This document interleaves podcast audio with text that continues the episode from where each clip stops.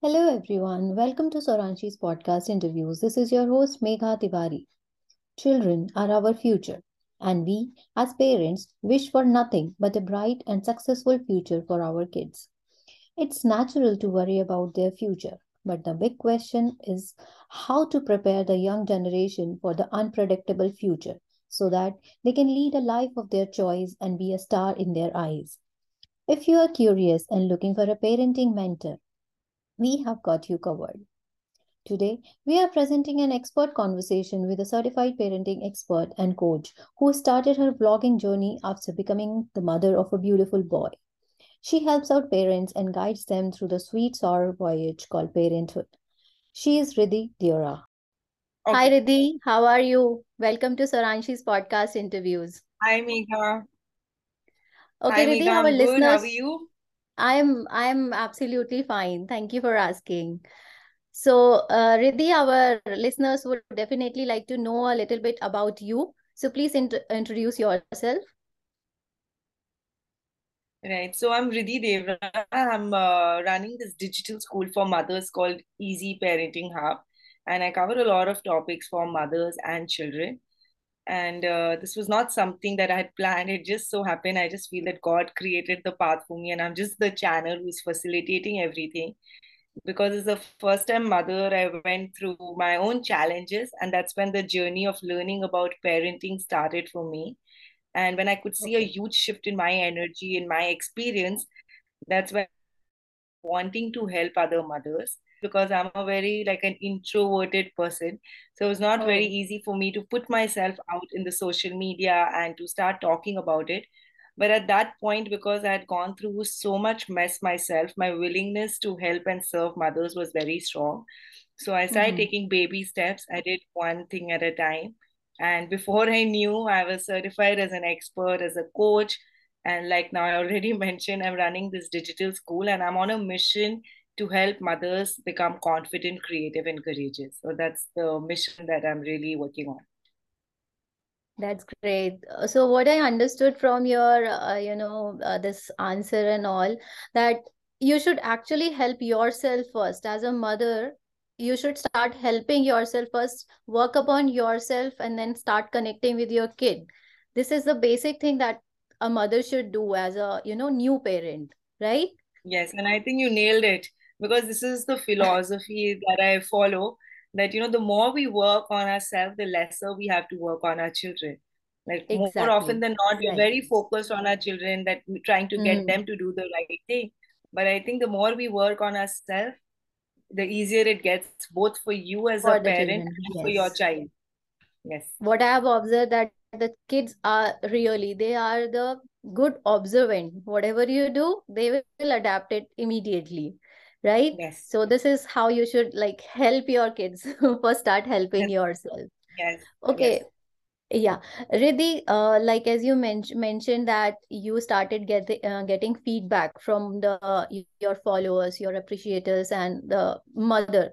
So what was your first feeling when you started getting the appreciation and, having the feeling that you are having their back? So I think it was a huge validation of the fact that, what I was doing was working. It was helping. I felt a lot more fulfilled because before this, I have done two businesses and both the businesses did pretty well.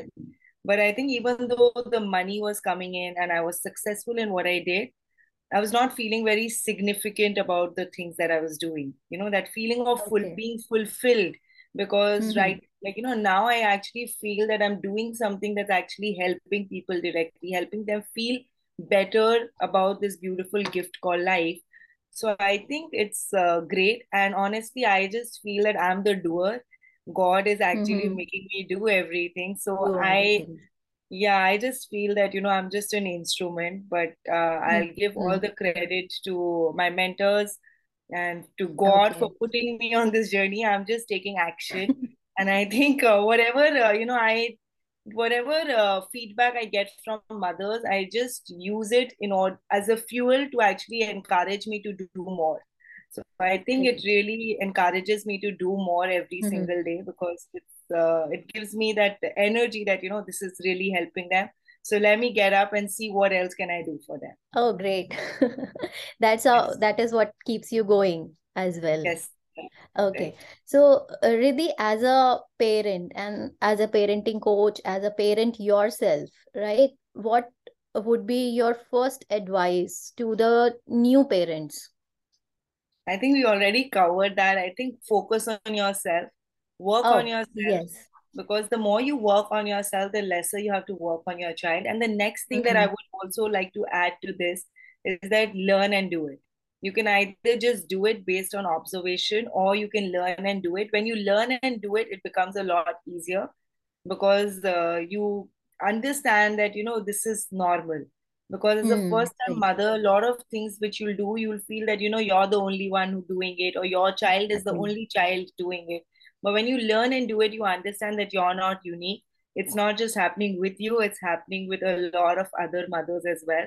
So I think a good idea is to learn and do it, because the mistake that we make in parenting is that most of our parenting is driven through observation, which means that we either do what our parents did when we were growing up. So if you had a good childhood, you'll do what your parents did. Yes. And if you didn't have a great childhood, you'll try not to do what your parents did. But either of these approaches might not be the best approach for your child, because there's no scientific backup to it. So I think learn and do it. And now it's so easy to learn from the comforts of your home, because you can just switch on your laptop and you can start learning. Right. And yeah, there's such amazing mentors online. So you can find one for yourself, whoever you resonate with. And I think you should definitely learn and do it. It's going to help you a lot. Right.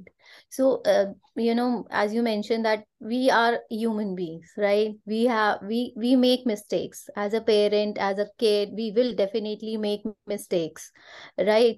So, but there could be some mistakes that we should always avoid. Like we learn from our childhood, as you mentioned right now, that we see our parents and then we, you know, try to adopt what our parents have done, you know, for us. Right. So, but there could be some mistakes. Do we really need to follow everything? As you mentioned, we don't need to. Exactly. So, but we keep on listening to the stories. Our parents, they tell us the stories that we did like this. So are we supposed to really follow all those things? And what could be the like most common mistake that the parents can make and they do not even realize that? So I think it's different for everybody. Now, from what I understand from your question is that A, like you're trying to do what you saw as a child when you were growing up. And second, if your parents are giving you feedback, like after you become a parent, like especially mother-in-law, father-in-law, and you know, like the generation above, they also have their own style of parenting. And sometimes they can also give you feedback and expect you to raise your child their way. Exactly. Right. So there are two sides to this. So first, I think not all of it is incorrect, I would say. Some of it can actually help you while raising your child, but you don't have to, because times have changed and parenting not just depends on you and your child, it also depends on the environment in which you're raising your child. So when we were growing up, you know, our parents were hitting us and, you know, they were slapping us, but nobody was really judging them because every other parent was also doing it. So let's say if you're in a party and you're creating a fuss, while we were growing up, our parents could easily slap us and that would be absolutely normal because every parent was doing it and they were not judging. And in fact, there was like, ek chata lagao, chup ho jayegi. And you know, that was the attitude, right. Right. But right now it's not the same, right? Now, if you go and hit your child in a party, there'll be like 100 eyes just looking at you and judging you. So you'll not be able to do it as a parent. So understand that the style also depends on the environment in which you're raising your child. So of course you have to keep yourself updated. You have to move with time. Also for the child, you know, because back then, you know, when let's, you know, I had a very strict upbringing, like my mother was very lenient. My father was very strict. So, you know, it was not, but I never felt that he's not loving me or I did not feel that I got exclusive treatment because every other parent was doing that. Right. Right. So if I was getting scolded or if I was, you know, sometimes being punished and I had like 4 other siblings. So earlier, you know, there were a lot of siblings also. So, you know, you didn't feel that you're the only one, because sometimes you're being scolded, sometimes some other child is being scolded. So you just felt that this is how life is, mm-hmm. right? So you did not sit and think too deeply about it. But now the family sizes have gone down. So some of them, most families are one child or maximum two children. So then, you know, and also very few parents are actually hitting their children. Very few parents are punishing their children. So now when you do the same with your child, mm-hmm. then your child will feel that why me? Right. Why just me? So it'll become very difficult for your child to absorb that shock. Mm-hmm. But earlier it was not so difficult because every parent was doing it. Every child was going through it. Yeah. Right? The atmosphere was like that. The environment was like that. The environment was like that. And there was no exclusive treatment. But now if you do it, your child will feel that I'm being exclusively treated in a not so good way. So I think that is why it's very important to adopt your parenting style depending on the environment that you're raising your child in. And of course, you can take good elements from, you know, when you were being raised. Like, you know, I do a lot that my mother did for me, for my child, and I don't do it directly, but, you know, I'm doing it myself. So my child is watching and he's doing it. Like, you know, very simple thing like, you know, giving water to sun god in the morning and watering the tulsi. Right. Those small things that we do when, you know, what I saw my mother doing, I'm still doing it. And now my child is probably going to do it. He's doing it and it depends on him whether or not he wishes to continue eventually. So I think it's a mix. But not everything you can do what your parents did, and not everything you can reject what your parents did. But I think having said that, it's a good idea to read about parenting. It's a good idea to learn about parenting. It's a good idea to take feedback and to do what you feel is right for your child, because nobody understands your child better than you do. Right, so I always tell mothers in my community, you're the expert when it comes to your child, because if your child is not feeling well, a mother can actually sense it. So you are the real expert, but I think even experts need help. So it's a good idea to get help and to do it the right way. Right. And that's the best suggestion that anyone can give any parent. So I appreciate you for that. So, and Riddhi, my next question to you is that we all expect our kids to listen to us. Whatever we say, we just hope that they will be listening to us and they will adhere to whatever we are saying, right? We are not used to listening no. Like not the kid, but as a parent, I am not ready to listen no from my kid.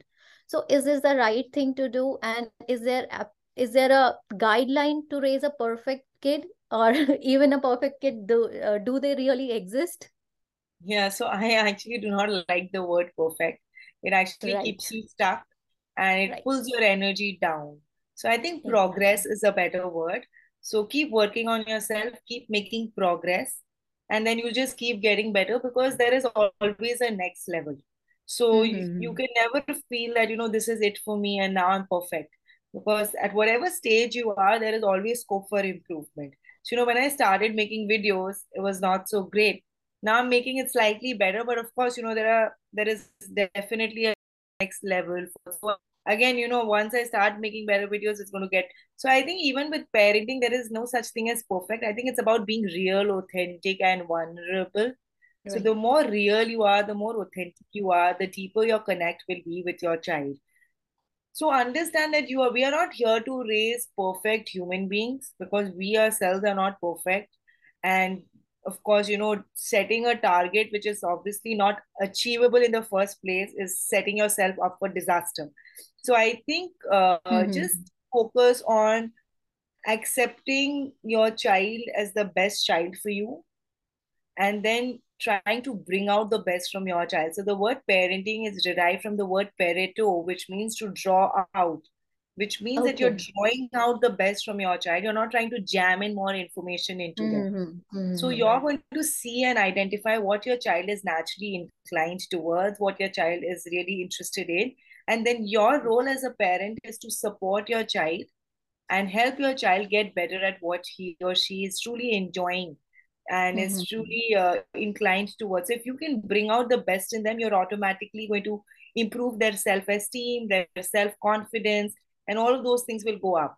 So that's how you can actually raise a confident child, by supporting what they're interested in, and by putting a lot of trust in your child, and sending and having the belief that my child is a good child, having the intention to do the right things, because all children want to do the right thing. It's just that they are going through their developmental stages and they're not aware of how the society works and what behavior is expected inside the house, in a restaurant.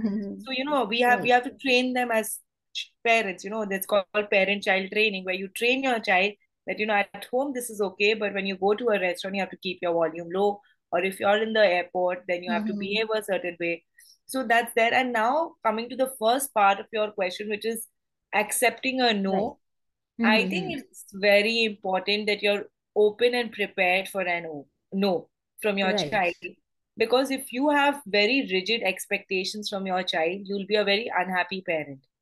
So I think it's very important to have rational expectations. And rational means, which is, you know, you're very flexible in your expectations.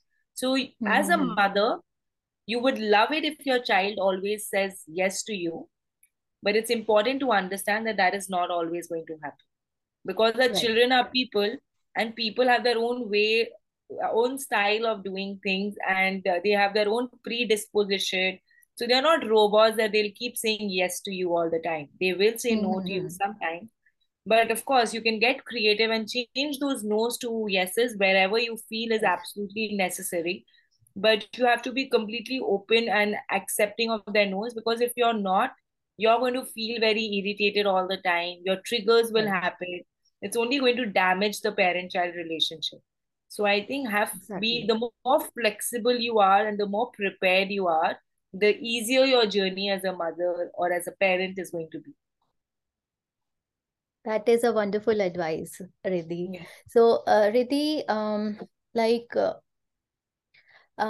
we are discussing about how we will be building our child for a future, right?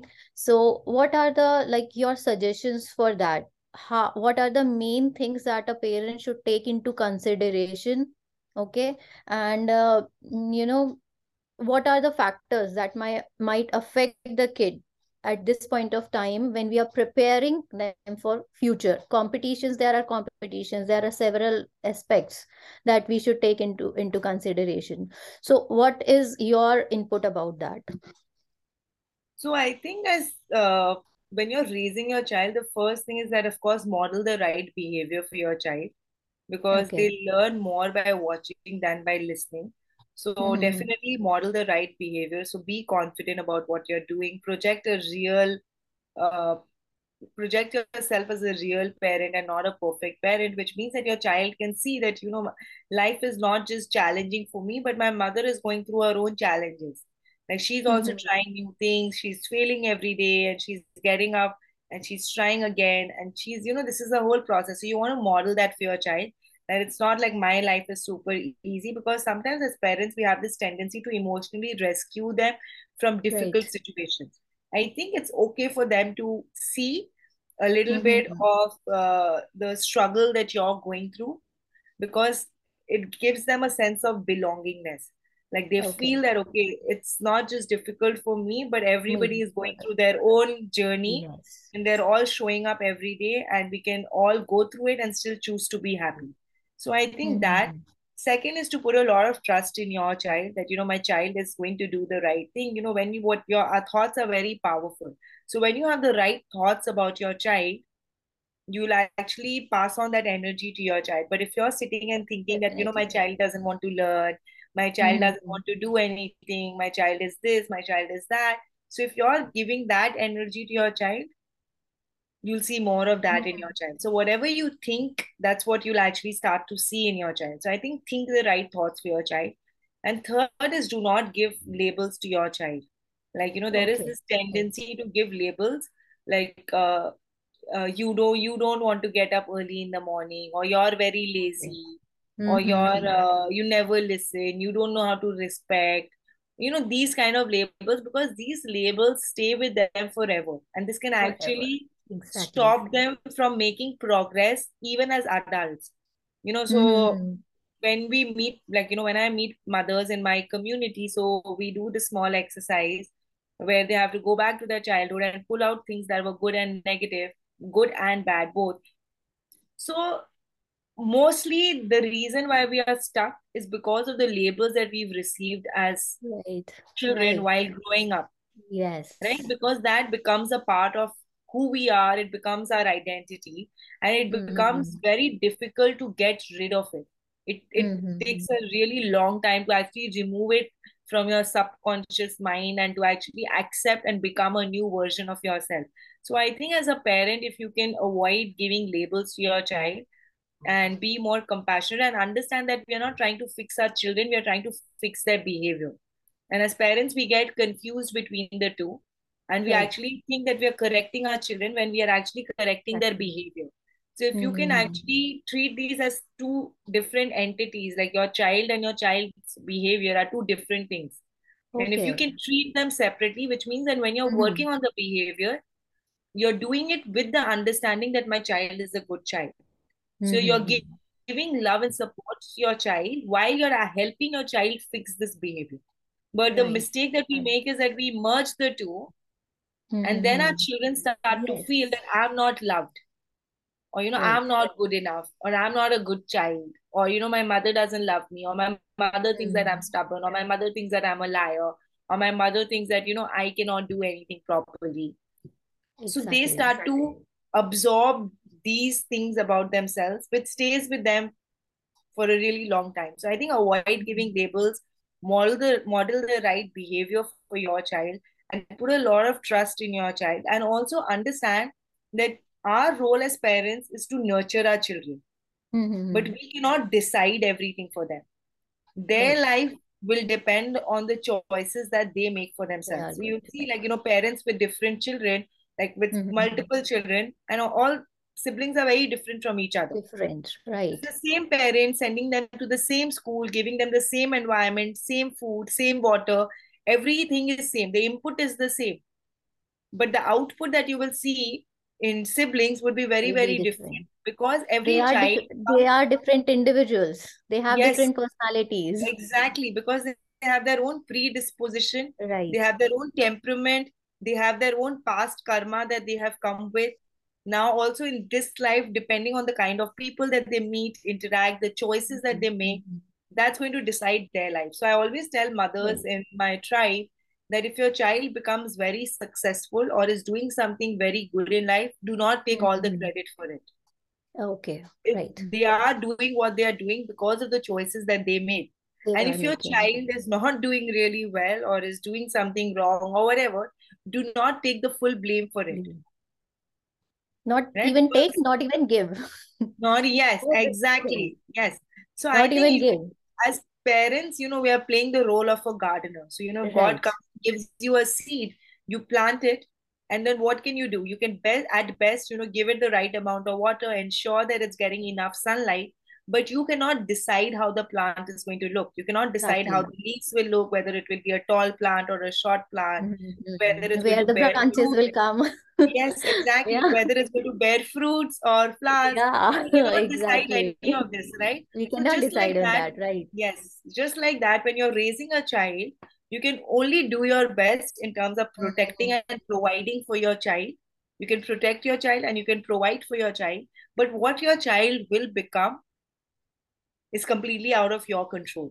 So as parents, try and do your best. So I think if you can take care of these few things, your child will probably do well, and it's going to be okay. So there's nothing to worry. Just enjoy motherhood, enjoy parenting, because it's a short journey. It's actually a long journey. Yeah, yes. It's a lifelong journey. It finishes super fast. Yeah, it moves at a very fast pace. Yes. Right. So the thing that you mentioned earlier, that their behavior and the kid themselves, they are the different things, and we should not mix. And that was a really new thing that I have ever heard in my journey as a parent, or even, you know, because as our parents also share all their stories, so I've never heard this thing. I think it's a new thing that every parent has and that's why learning is so important. Yes. So okay, Riddhi, my next question to you is that, for the future, the kids, they are going to make their own decisions. Even right now, they're making most of their decisions, right? So what's the right age? Is there a right age? Then we should tell our kids that your mistakes will be now your mistakes. Your decision will be your decision. It is going to affect your life. So what's the right age to start teaching those things, inculcate those things in our kids' behavior? I think there's no right age or anything, and you can start to communicate this from day one, which means that you're teaching, you're educating your child about choices and consequences, right? And sometimes, you know, our kids are very intelligent and they understand on their own also, which means that you go send a child to an electric board or to some place dangerous. If the child gets hurt once, the child himself or herself will have that memory that I don't have to go back. So, you know, let's say, you know, like a lot of people do baby proofing and all of that. So I had not done it. I don't believe in it because I feel that kids are intelligent. So once, you know, of course, as parents, you'll want to protect them. But sometimes I think it's okay for you to allow them to go and explore it on themselves. So, you know, sometimes let's say your child hits the table or the edge of the table and gets hurt. Then your child will know that, you know, this is an area that I need to avoid. So they themselves understand that my choices will have consequences for me, and this is something that I should avoid. So this is something that they already come with. Now as parents, of course, you know, we have to train them about choices and consequences, and that's about setting boundaries. And that's a very important role that we play as parents, that we have to have boundaries for our children, which means that we tell our children that do this, otherwise this is the consequence that you'll end up with. So we are actually, by modeling the right behavior, telling them the right stories, we're telling them that every choice has a consequence, good or bad. Now, depending on the choice that you make, you'll end up with a good consequence or a bad consequence. And it's up to you what you want to go with. So I think definitely we should communicate. And they also are very intelligent and they understand how it works. I'll give you a small example from my life. So when I was growing up, we had this very strict deadline, which was 7 o'clock in the evening. We had to be home by 7, and this was still college third year. The deadline that we have to be inside by 7. And it was communicated to us in a very nice way. And it did not feel like, you know, my parents were being authoritative or bossy or anything. So this is what our father told us. He was like, you know, if you want to stay after 7, you can do that. But if something goes wrong or if something happens to you after 7 p.m., it is not my responsibility. Okay. So whatever happens to you after 7 p.m., that's completely your responsibility. If something happens to you till 7 p.m., it is my responsibility. So I'm watching you till 7 p.m. After 7 p.m., if you choose to stay outside and if something goes wrong, it's completely on you. I'm not going to take responsibility for what happens to you. So now you decide whether or not you want to stay out. You want to stay. So now, you know, there was a lot of responsibility on us that, you know, it was a choice that I had to make that, you know, if I want to, so we were very selective about staying out beyond 7. Only if it's like my best friend's birthday or something, that's when I will take that risk of actually putting myself outside beyond 7 p.m. Otherwise, you know, I'll be like, you know, let me not go. What if something happens? Papa's not going to help me or my mother is not going to help me. I'm on my own. I'm completely, fully in charge of myself. So I think the way you communicate it also really creates an impact. And educating them about consequences is very important because that's how they'll understand what is the better thing to do. So I think you can start early on when they, you know, 1, 2, whatever their age is, you can start communicating. Initially, you can just do it in the form of action, which means that, you know, if your child is constantly throwing things, you just pick it up and put it back properly. So you're showing them what is the right way to do it. Then eventually when they try to understand, you verbally express it to them. So depending on what stage they are, you can actually educate them about choices and consequences. Okay, great. Great advice, Riddhi. So now I would like to ask you about, you know, their emotional behavior, their emotional stability mainly, and psychological stability. These are the two most important things that the parents usually, you know, just let go. Okay, they mostly focus on right, their confidence, their, you know, academics and how they are going to do in their profession. But mostly they don't talk about their emotions, not talk about their, you know, psychological aspects. So what are the major things and the major patterns in a kid to, you know, notice for a parent, how they can avoid those damages, and if it is damaged, how can they work upon them? Right. So I think the most important thing that our children need is that they need that feeling that, you know, I'm loved, I'm well taken care of, and that I have a good support system. So every child, you know, they need this feeling of security and stability, and they also need an element of predictability, which means that, you know, they should know what they are going to expect during the day. So I think if you can create a happy, nurturing environment for your child, that's the best gift that you can give to your child as far as their emotions and their psychological development is concerned. You know, again, you know, coming back to the seed example, let's say if you have a very good quality seed and you put it in a very bad quality soil, no matter how good the seed is, it's not going to do its job, right? But if you put the seed in a good quality soil, even if it, you know, it's going to thrive, right? It's going to turn into a beautiful plant. So just like that, you know, our children are like seeds, and we have to give them a happy, nurturing environment. That is very important. Second, when our children start to express themselves, and when they come to us and they tell us something, it's very important for us to acknowledge their emotions and not to fight their emotions. What this means is, let's say if your child is coming and telling you that, you know, mommy, I'm feeling this way, or I'm feeling scared, or I'm not feeling good. Do not tell your child that, so what is the big deal? There is no need for you to feel this. Or, you know, if your child is hurt and your child is coming and telling you that I'm in pain, do not tell your child that this is just a small wound, it will get okay. You know, when we were small, it used to happen. Just be a fighter. And, you know, I think it's important that you acknowledge their emotions, because the more you acknowledge, the more they'll come back to you for support. If you keep shutting them down, then they'll stop looking at you as a means of support, and they'll stop coming to you. They'll stop expressing themselves. And when they don't express, they suppress. So we have only two options. Either you can we can express, or we can suppress. So you have to create that space for your child where your child can easily express himself or herself without feeling that he's going to be judged, blamed, lectured. So when you can do that, that is very, very important. Also giving your child the ability to communicate with you very effectively without feeling scared. You know, the two-way open communication, it is very important, because that's when your child will feel confident that, you know, I can go and tell my mother whatever I want, and she's not going to judge me. She's going to patiently listen to me. So that is very important. And then if you have a feedback for your child, of course, as parents, we will have feedback.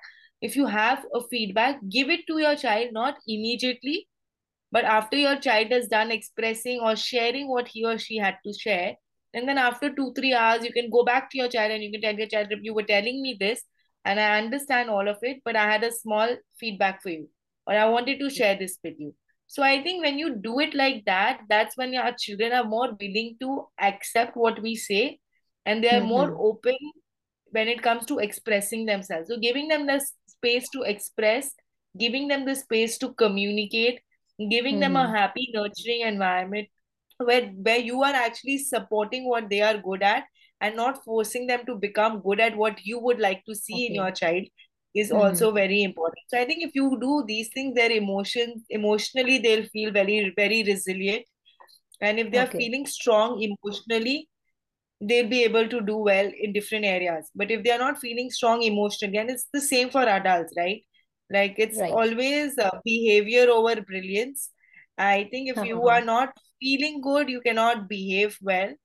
And if you are not, you know, like if you're feeling irritated inside, that's when you get angry, right? But if you're feeling completely okay inside, your behavior on the outside will also be aligned with the emotions that you're experiencing on the inside. And I think it is our behavior that, you know, is going to carry us through life, not how intelligent we are and, you know, how amazing we are. So, you know, a very simple thing that I tell parents that, you know, focus on their emotions, because their emotions will decide their behavior, and behavior will decide how successful your child is, not how brilliant. Brilliance is important to a certain extent, But you know, your brilliance is of no use when your conduct is not good. Like, you know, you can be very intelligent, you can be a Nobel laureate, or you could be whatever, a PhD and everything. But if your behavior is not on point, nobody will want to sit with you. Right. And if you cannot invest in building good relationships, you cannot be successful. So as parents, we really have to focus on their emotions, because their emotions will decide how they behave. And that could actually decide whether or not your child is becoming successful in all areas, like, you know, career, financially, relationship-wise, health-wise. So I think creating that space where your child can feel emotionally stable is very important, because I think there is a direct correlation between EQ and IQ. When your child is happy and when they're in a playful state, they learn very fast. But if your child is in an environment which is very competitive or very stressed out, or there's too much pressure, the learning is also slow. Okay. Right? Right. And it's the same for us also, right? When we get the space to be easy and when we are learning for fun, it comes very easily to us. But when we are learning under pressure, or, you know, when we are just forced to do it, it's not going to happen. So I think there's a huge correlation between EQ and IQ. So if your EQ is good, your IQ will automatically become better. But you can work upon your IQ, right? If your EQ is good, you can work upon your IQ. Exactly, exactly. Yes, but it cannot be the other way around. Right, right. Okay. So, Riddhi, the one question that came across my mind just now, like as you mentioned earlier, that you had a time, your parents set a time limit at like 7 o'clock. If you go outside, then like I will not be responsible. Okay. So do the parents need to be little flexible about that, that they could give little flexibility and make them understand that, okay, sometimes it is fine. Okay. And the other part of this question could be like, do we really prepare our kids for risk taking, right? Yahan pe, what happens like we tell our kids that, okay, don't do this thing, you might get hurt. So instead of saying this, what is the other way of saying that, okay, like it's okay to take risk, and but you need to be really careful regarding that risk. So how calculate, you have to be calculative. Right. So I think it depends on the situation that you're exposing your child to, right? Yes. It depends on completely the situation. So your style of communication would also depend on what the situation is and the gravity of the situation. And I think that, of course, as parents, it's very important to be honest about what you want. Like, it's not okay to act extra cool and tell your child that, you know, I'm okay with you doing whatever you want, go whenever you want, you're completely on your own. When you are not okay, it is very important, because you can tell your child you're okay, but you cannot feel okay inside. Feel okay inside. It's very important for you to tell your child what is it that you as a parent expect, right? And then give them the space to decide on their own. But it's important for you to honestly tell them what. So my parents, they told us honestly that this is what we are expecting. We are expecting you to be home by 7. Because that will make us feel good. That will help us feel relaxed. But if you still choose to stay outside after 7, please do so. So there was an element of freedom also. Given the freedom at your own risk. Yeah, freedom to take risk, freedom to make our own decision. But, you know, when you can see that your parent is waiting at home, if you're coming back at 12, they will not sleep, they'll be waiting for you. There's an element of guilt also that you experience. Making a habit, making that behavior a usual habit is not like, should be encouraged. It should not be encouraged. See, this will not be in your hand then as a parent. Yes. Right? That would depend. See, when you're setting boundaries, or when you're setting, you have to actually follow through. It cannot be sometimes do, sometimes don't do, or sometimes this is okay, sometimes it's, then it will never become a habit. Okay. Right? Habit is what it is, something that you're doing repeatedly for a long period of time, so that your brain actually registers it, and your brain does it even without thinking. Right? So that is what happened. But if you're telling your child ki theek hai, kabhi aap chale jao, kabhi aap mat jao, so you're actually confusing your child. So you have to stick with one thing, and you tell your child that this is what I'm expecting, this is what you can do, and it's up to you. Right? So I think with freedom comes a lot of responsibility also. Responsibility, yes. So they should understand that, yes. This is the main thing that the kid should understand. Yes, because we were given a lot of freedom while growing up. And I think that freedom actually keeps you in check. You are more responsible because you have better relationship with your parents. So you're concerned about how they will feel also. But when you are communicating the same thing from a place of authority, and when you're doing it from a place of fear where your child is feeling scared that, you know, if I go and tell my mother this, she's going to judge me or she's going to blame, complain, lecture me. So I had a lot of friends who were drinking and, you know, smoking and all of that in college, but they were not telling their parents anything because of course they were not, nobody wants to lie. Nobody likes to lie, but they didn't have a choice because they could see the consequence that they would have to face eventually. And in our case, like, you know, it was so easy because our parents told us that it's up to you. And because it was up to us, we chose not to do it also. Okay. And if we ever actually did it also, we were very okay with telling them. Right. You know, I think with freedom comes a lot of responsibility because then you're not desperate for that thing.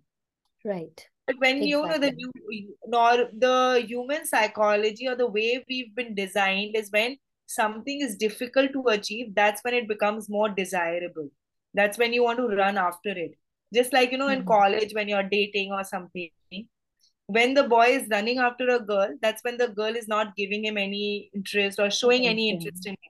But the boy who's not running after her, she's actually probably more interested in him. Interested in that. But it's more difficult to get that person rather than getting somebody who's actually running after her. So I think that's how we've been designed. So just like that, you know, when as parents, we tell our children that you can do it, but these are the consequences that you have to go through. And I'm here and you can come to me if you want to share or discuss. I think that's a nice way to do it rather than telling them that if you do this, you're a bad person or you're a bad child or you better not do this or this is something that is horrible or do not plant those messages in them because then they'll be very scared to admit what they did. Because everybody wants to be loved. Everybody wants to be respected. And children want to be respected. So they will hide those things from you just because they want to be loved and they want to be respected. But when you tell the behavior that we want to see in them. Exactly, exactly. They are not the person what they are, you know, pretending to be. Yes, yes. So we actually force them to become a different version just to make us happy. So I think we can avoid all of that by telling our children that, you know, I love you no matter what. Right. Right. I'm always here for you. Even if you make a mistake, I'm completely here for you. And that's okay. All of us make mistakes. And I do a lot of storytelling. So I keep telling my son a lot of stories from my childhood days where I made mistakes, what I learned from those mistakes, how I admitted my mistakes to like Nani and how she handled the whole situation. So, you know, when you are very vulnerable about the mistakes that you made in the past and you tell your child that, you know, there's nothing wrong about it, the good thing is to admit it and try not to repeat it. Right. So I keep telling him a lot of stories from my childhood days when I went wrong, what I did, how I handled, how I apologized, how I corrected it and what I learned from it. So I think these kind of conversations, having these kind of conversations with our children really helps them. So they can also come and admit their mistakes and then try to fix it, try to learn from them, and try to do the better thing next time around. Great, great. Awesome. Wonderful suggestions that you have given through. Like there are so many suggestions in this one simple answer. So coming to my final question, and I would like you to, you know, tell us about when should the parents really start involving their kids in the finances? And when should they start telling you that now you have to manage your finances on your own? Like giving the pocket money, as there are this practice is not being followed in many households, right? So what is the right way to teach them about the finances also, and what is the right age to involve them in finances? So I think there is both indirect and direct way of teaching. First, like, you know, from the day your child is born, the indirect way is what are you doing with your money? How are you choosing to spend your money as a parent? So let's say if you are overindulging your child, buying toys very regularly for them, and giving them what they want the minute they ask for it. So you're not setting the right practices for them from day one. So I think 5 and under 5, you have to be very conscious of how you are actually spending your own money in terms of doing things for yourself and for your child. Are you going to the mall every third day and shopping? Are you always coming home with 10 bags of things? Because your child is watching, right? So they're getting used to this kind of environment. Or you're taking your child to a toy store and buying 20 toys for your child. So these things you should avoid. After 5 is when, you know, once they're like 5, 6, you can actually start to have real conversations around money. And you can, because they start to understand numbers and they start to understand all of those things. So now my son is 6 and I've started this actually just last month, not 6, he's going to turn 6. And just last month we started, so we've decided like 800 rupees is what I'm giving him. It's not, so you know, in 800 rupees, he can get whatever it is that he wants. And he's actually, and I have my birthday this month. So he actually got a gift for me from that 800 and he got a gift for me. So I think, you know, that actually teaches them how to value money. So, you know, he can buy chips and whatever small things that he wants. So he's actually noting down also what he's getting. So book and chips, and if he wants a small toy. And I've also told him that if you save your money, if you want something better, you can save this month, and next month when you get another 800, you can add it up and get something else better for yourself. So, you know, they start thinking like that then, and they start understanding how to value money. So I think 6 to 12 is a good age where you can actually make them more money conscious and encourage them how to save, spend on things that they don't, you know, that they really use for a longer period of time, not like on depreciating assets, which will probably get wasted the minute you buy it. So you can start, because after 12, if you're trying to start, it becomes very difficult because now your child is already trained. Yes. And when they're 12, 13, now children want phones and, you know, gadgets and all of those things. But now if they have not learned how to value money and if they've not learned how to use it wisely, it's very difficult for you as a parent to teach them. So if you've actually invested in teaching them earlier, it'll become a lot easier for you now. But if you've not been able to do it sooner, you can still do it, but it's going to be more challenging for you to do it. Because when they're in their teenager, whatever teenage phase, they feel that, you know, I know what is good for me. I know I can do this. When mommy can buy this for herself, why can't I buy this for myself? If mommy is using iPhone, whatever, 12, 13, why should I not be using? I know do that, right? So it's very important for them to know that you have to earn it before you get it. You have to save, to learn how to use it wisely. So I think 5 to 12, you can really make them more money conscious. And do not put messages like, you know, it is so difficult to get this because it's so expensive. Avoid, you know, you can. So the message that you want to tell your child is that you can get whatever you want. And this is what I tell my son. So if he'll tell me, mommy, this is so expensive, or something, I'll tell him nothing is expensive. You can get whatever. Hard to get it. Provided you really want it and if you're ready to work for it. So if you're ready, nothing is really expensive in life. If you know that you really want it and if you're ready to put in the effort to get it. So that's the kind of conversations. You don't want to tell your child, this is so expensive, let's not waste it. Or this is so expensive, let's not get it. If it is expensive, you want to tell your child that, okay, you want this, you can get it. Probably you'll have to wait a little longer. Okay. So you can start saving right now for that if you want to buy that thing. So you want to avoid putting these things in their head that this is too expensive for me. Or this is something that I cannot get. You don't want to put those messages in your child's head. You want to tell them that you can get pretty much whatever you want, provided you're willing to be more wise when it comes to handling your money. It should not be like absolutely, you know, not reasonable. Yeah, because you don't want to give them, even for like because kids are like very like, they don't have limiting beliefs or anything. So my son was like, no, I want a palace. I was like, okay, great. If you want a palace, why don't you start working for it from now? So you don't want, as a parent, you should never say no to anything. I think as long as it's creative and it's coming from within, because I think we can pretty much create anything if we really want it. And you don't want to put that thing in your child's head that you can't get it or you don't deserve it or it is too difficult for you to get it. You always want to be there to support your child and tell your child that, yes, I'm sure you'll get it someday. Keep manifesting it, keep thinking about it, keep working for it, and it'll probably come through for you someday. Sure. So, Riddhi, it was really nice talking to you, and I think you have answered most of the questions that many parents out there, they want to, they have those queries and they want to really want the mentor or, you know, they want those expert advices that you have really given us right now. So thank you so much for your time, for your inputs and all your insights. And it was really, you know, having a nice time with you. I was like literally taking the classes from you. It was like as if I am the parent and I am taking the classes from you. So thank you so much for your time, for your inputs and all. Thank you so much, Megha. Yes, and I always tend to overspeak when it comes to parenting because I'm in my flow state. This is like... but that helps us a lot. And it will definitely help all the parents out there, whoever is going to listen to this podcast. So they will definitely going to thank you for that. So I'm thanking you on behalf of all the parents who are going to listen to us. Thank you so much, Megha. And thank you for having me on your show and helping me to reach out to more and more parents. Thank you so much. Really appreciate it. It was a pleasure connecting with you.